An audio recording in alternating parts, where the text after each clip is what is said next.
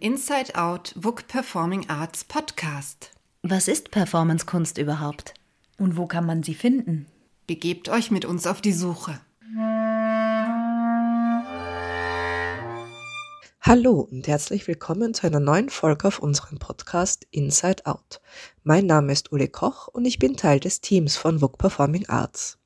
In der heutigen Podcast-Folge kommt keine Künstlerin zu Wort, sondern eine Wissenschaftlerin. Sigrid Stagel. Sigrid Stagel ist Professorin und Abteilungsleiterin am Department für Sozioökonomie an der WU Wien. Sie wird am 10. Juni in der Late Night Group Therapy zu Gast sein. Zur Erinnerung, die Late Night Group Therapy ist eine performativ-systemische Aufstellung, bei der eine Expertin eine aktuelle Frage aus ihrem Forschungs- und Interessensbereich analysiert. Wie eine Aufstellung so ungefähr funktioniert, wisst ihr wahrscheinlich. Bei der Late Night Group Therapy sind es jedoch nicht Familienangehörige oder dergleichen, die aufgestellt werden, sondern Faktoren innerhalb eines Systems. Um gleich mal das Thema von Sigrid Stagel aufzugreifen, könnte einer dieser Faktoren das Wirtschaftssystem sein und ein anderer die KonsumentInnen, die innerhalb dieses Systems agieren bzw. agieren müssen. Mithilfe der Aufstellung kann sich dann die Expertin eine Fragestellung mal aus einer anderen Perspektive anschauen und schauen, was passiert, wenn zwei Faktoren mal in einer ungewöhnlichen Konstellation zusammenkommen. Sigrid Stagel ist, wie schon erwähnt, ökologische Ökonomin und setzt sich in ihrer Arbeit damit auseinander, wie das Wirtschaftssystem ohne Greenwashing zu betreiben zu einem nachhaltigen, regenerativen und ressourcenschonenden System werden kann. Was sie dabei genau macht, erfahrt ihr in dieser aktuellen Podcast-Folge des Inside Out Podcasts. Und live erleben könnt ihr Sigrid Stagel sowie das Team der Late Night Group Therapy rund um Susanne Schuder, aka Schudine the Sensitive, am Freitag, den 10. Juni um 21 Uhr im WUK. Doch nun lasse ich Sigrid Stagel selbst zu Wort kommen, die euch mehr über ihren Beruf, was sie gerade dabei beschäftigt und wie es ist, zum ersten Mal bei einem künstlerischen Projekt dabei zu sein, berichten wird. Ich wünsche euch viel Spaß beim Zuhören. Hallo Sigrid Stagel, vielen Dank, dass Sie sich Zeit genommen haben. Schön, dass Sie da sind. Ähm, hallo.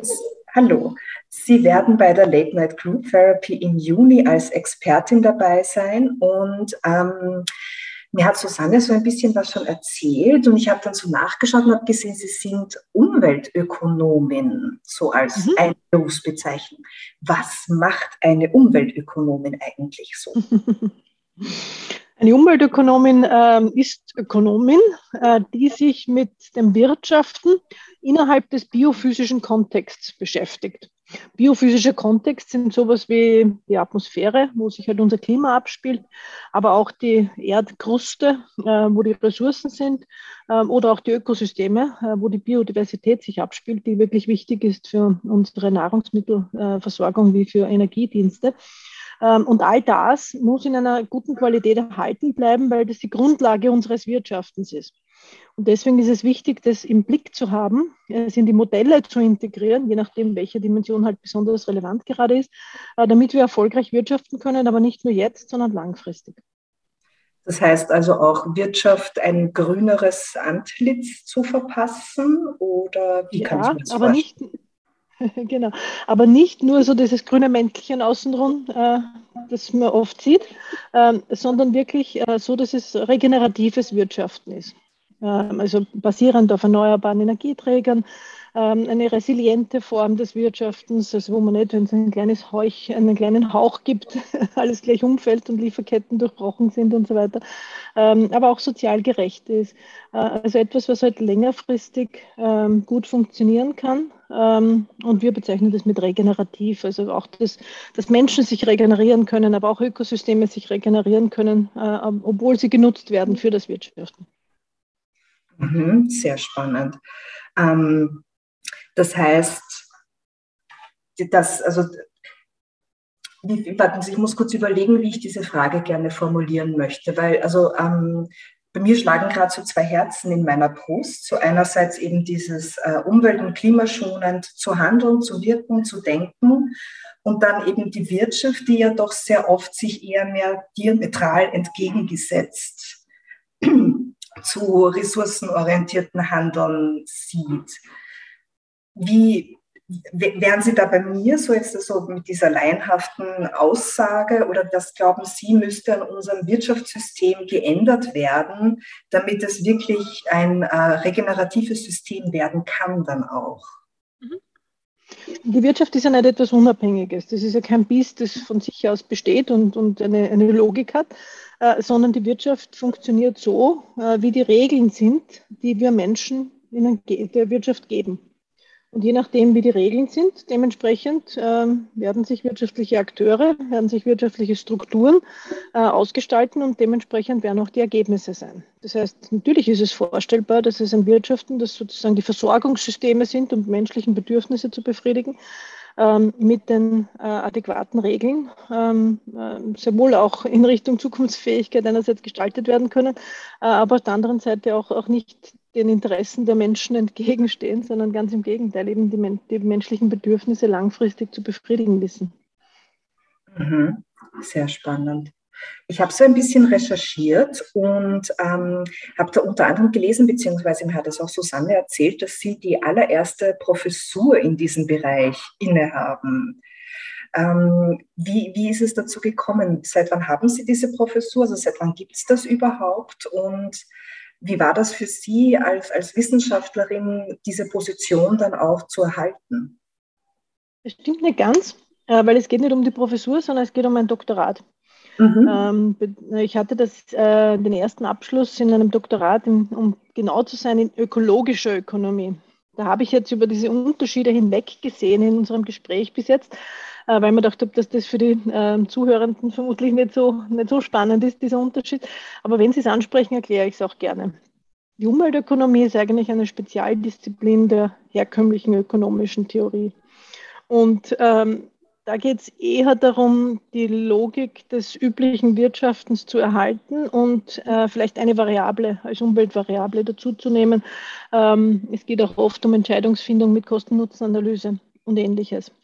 In der ökologischen Ökonomie, das eine viel jüngere, ähm, äh, ein viel jüngeres Forschungsfeld ist, das erst Anfang der 90er Jahre entstanden ist, ähm, geht es darum, die Wirtschaft als in die Gesellschaft eingebettet wahrzunehmen und die beiden auf dem biophysischen Kontext basierend. Das heißt, das ist sozusagen die, die Basis äh, des Wirtschaftens und die muss, muss erhalten bleiben, äh, denn ansonsten kann das Wirtschaften nicht gelingen.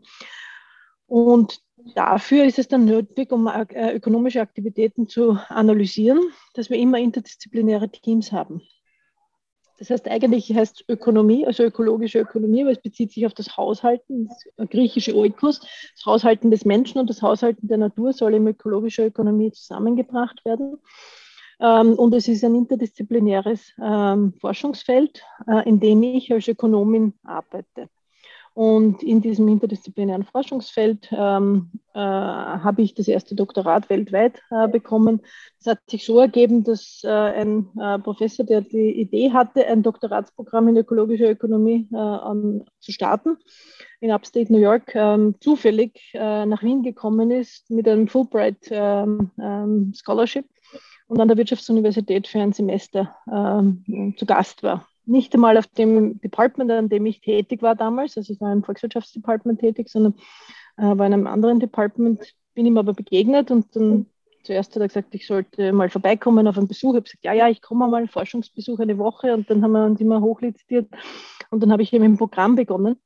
Ähm, und ja, hat sich dann ergeben, dass ich als erste abgeschlossen habe. Und ähm, es gibt dann auch, es gab damals auch in Australien ein Programm der ökologischen Ökonomie und hat ungefähr zur gleichen Zeit begonnen. Und ich habe dann noch gehört, kurz vor meiner Graduation, dass die im Mai 1999 war, ähm, dass ein anderer Student im Frühjahr in Australien äh, seine Graduation hat. Und ich gedacht, hm, Frühjahr ist wahrscheinlich vor Mai. Also gut, er ist der Erste, ist auch okay, kein Problem. Aber dann ist mir eingefallen, Frühjahr in Australien, das ist ja die andere Hemisphäre, das war dann Oktober. Also eine Menge, eine Menge von Zufällen. Und meine Professur heißt bizarrerweise jetzt Umweltökonomie, aber ich glaube, die View hat gewusst, dass es sich eine ökologische Ökonomin einhandelt. Ja, es ist, es ist halt auch nochmal ein umfassender Begriff als jetzt nur Umweltökonomie, weil es ja um ganz, ganz viele Aspekte da ja auch noch einmal geht.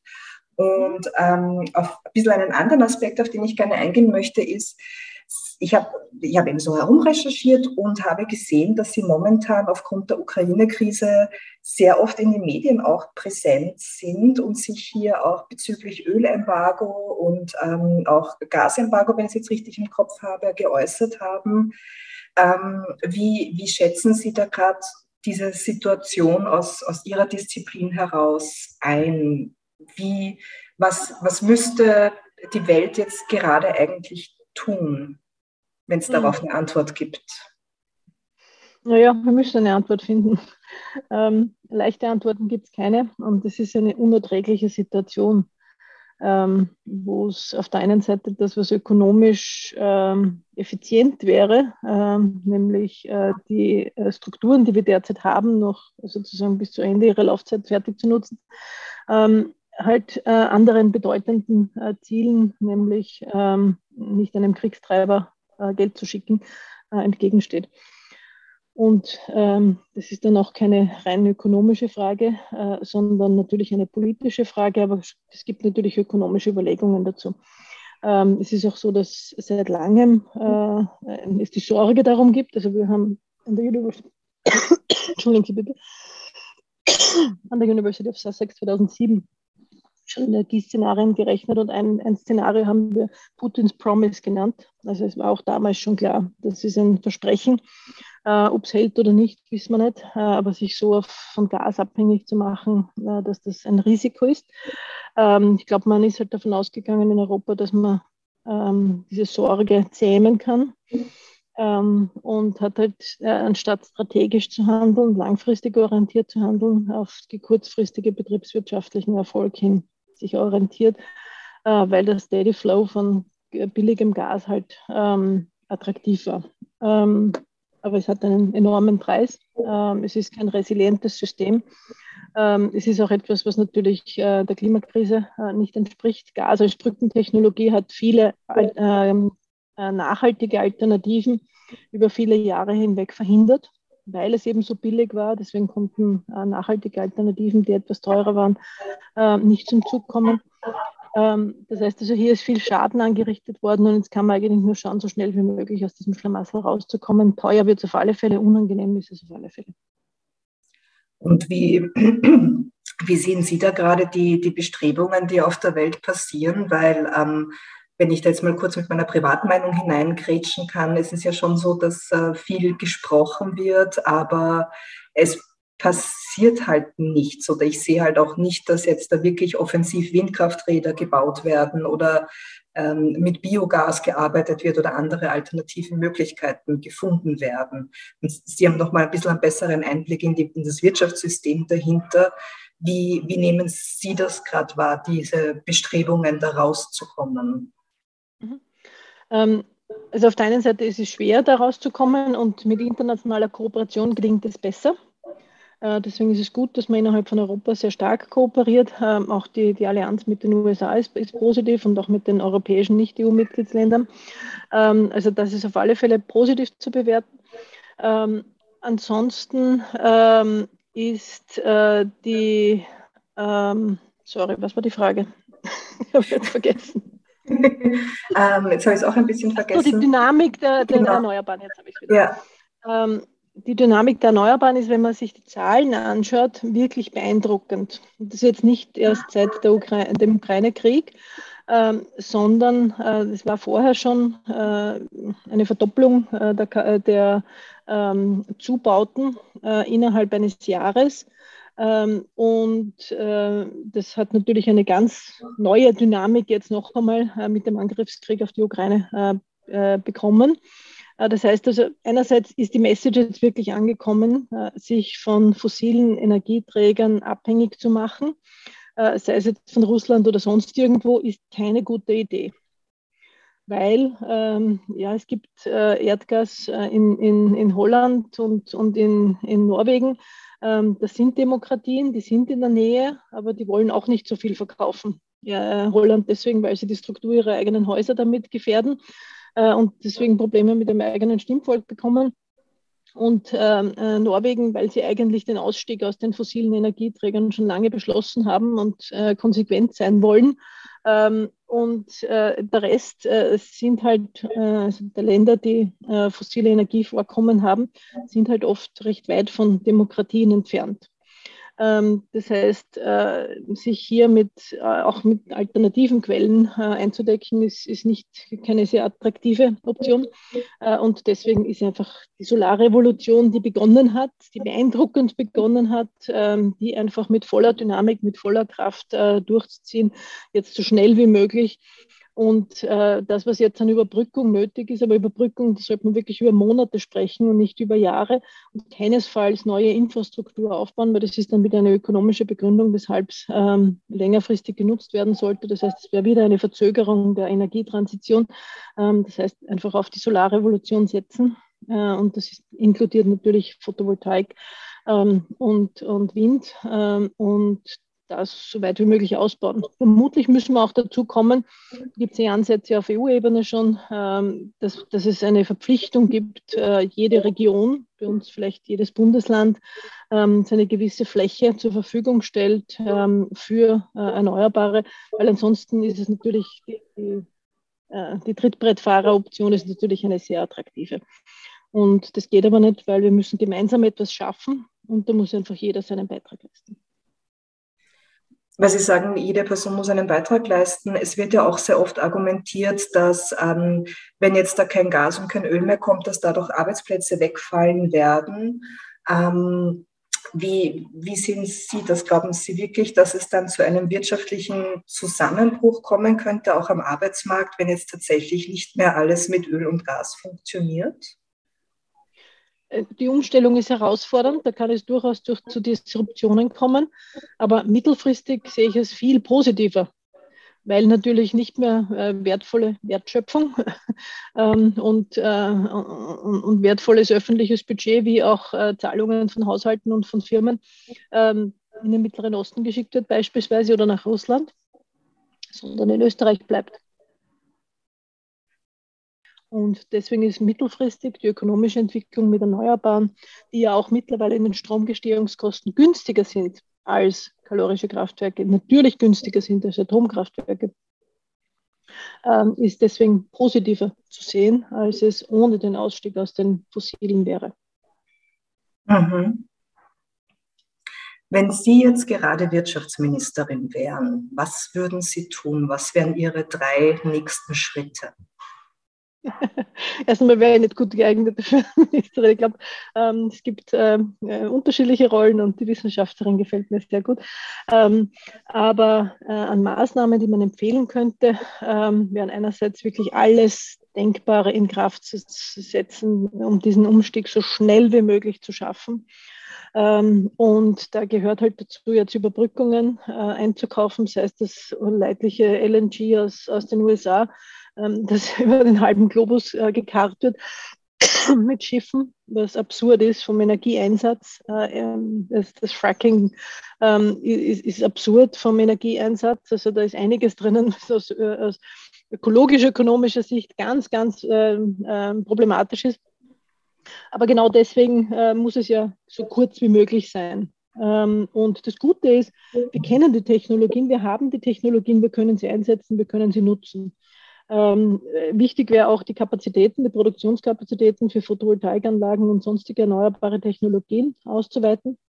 Ähm, und äh, eine Bildungsoffensive, eine, eine äh, Skills-Offensive ähm, bei den äh, Berufen, ähm, die es in Zukunft viel mehr brauchen wird. Und wir reden oft über Innovation, aber wir müssen auch über Exnovation sprechen. Das heißt also das geordnete Abwickeln von Sektoren und auch Berufsbildern, die es in Zukunft vielleicht nicht mehr so braucht. Äh, natürlich, wenn keine Autos mit Verbrennungsmotoren mehr ähm, angeschafft werden können, dann wird es weniger Mechaniker für Verbrennungsmotoren brauchen. Aber dafür wird es ähm, sehr attraktive Jobs äh, in der erneuerbaren Energiesektor äh, brauchen. Und eben diese Umstellung, äh, die muss auch betrieben werden. Also das wären meine drei Maßnahmen. Wenn Sie sagen, Sie würden keine Politikerin werden wollen, die würde ich jetzt schon noch mit unterschreiben. Aber ähm, weil Sie das so nett auch formuliert haben, so, so die Rolle der Wissenschaftlerin gefällt Ihnen gut. Jetzt schlüpfen Sie nochmal in eine andere Rolle hinein und sind in einem Kunstprojekt involviert. Ui. Ja, bei der Late Night Ganz. Ja. Ähm, wie ist es Ihnen ergangen, als Sie angefragt wurden? Wie, was, was waren das Ihre Gedanken? Einerseits, äh, Kunst hat natürlich eine Rolle auch in der Kommunikation, in der ähm, äh, Auseinandersetzung mit Herausforderungen. Das ist ganz klar. Also von dem her habe ich da großen Respekt davor. Ich bin nur leider wirklich sehr weit davon entfernt. Also ich äh, war noch nie in ein Kunstprojekt involviert ähm, und deswegen habe ich sehr genau zugehört. Ähm, es hat mich aber dann doch angesprochen und, und habe dreimal darauf hingewiesen, was ich alles nicht kann. Äh, aber da die Einladung noch immer stand, dann habe ich halt gerne zugesagt. Sehr schön. Dann äh, freuen wir uns schon sehr. Sie am, Susanne, hilf mir, wann ist die Late Night Group Therapy? Am 10.06., gell? 10.06., genau. Ja. Um 21 Uhr hier bei uns im WUK. Und ich sage vielen herzlichen Dank für das Gespräch. Sehr gerne. Wenn euch der Inside Out Book Performing Arts Podcast gefällt, hinterlasst uns gerne einen Kommentar oder schreibt an performingarts.book.at. Der Podcast ist auf allen gängigen Plattformen online und wir freuen uns, wenn ihr ihn abonniert. Unsere Signation wurde von Julius Werner Kromitschek komponiert und von ihm an der Bassklarinette und mir an der Geige eingespielt. Das aktuelle Programm der WUK Performing Arts findet ihr unter www.wuk.at. Wir, Mareike, Franziska und Felicitas bedanken uns fürs Zuhören. Bis zum nächsten Mal.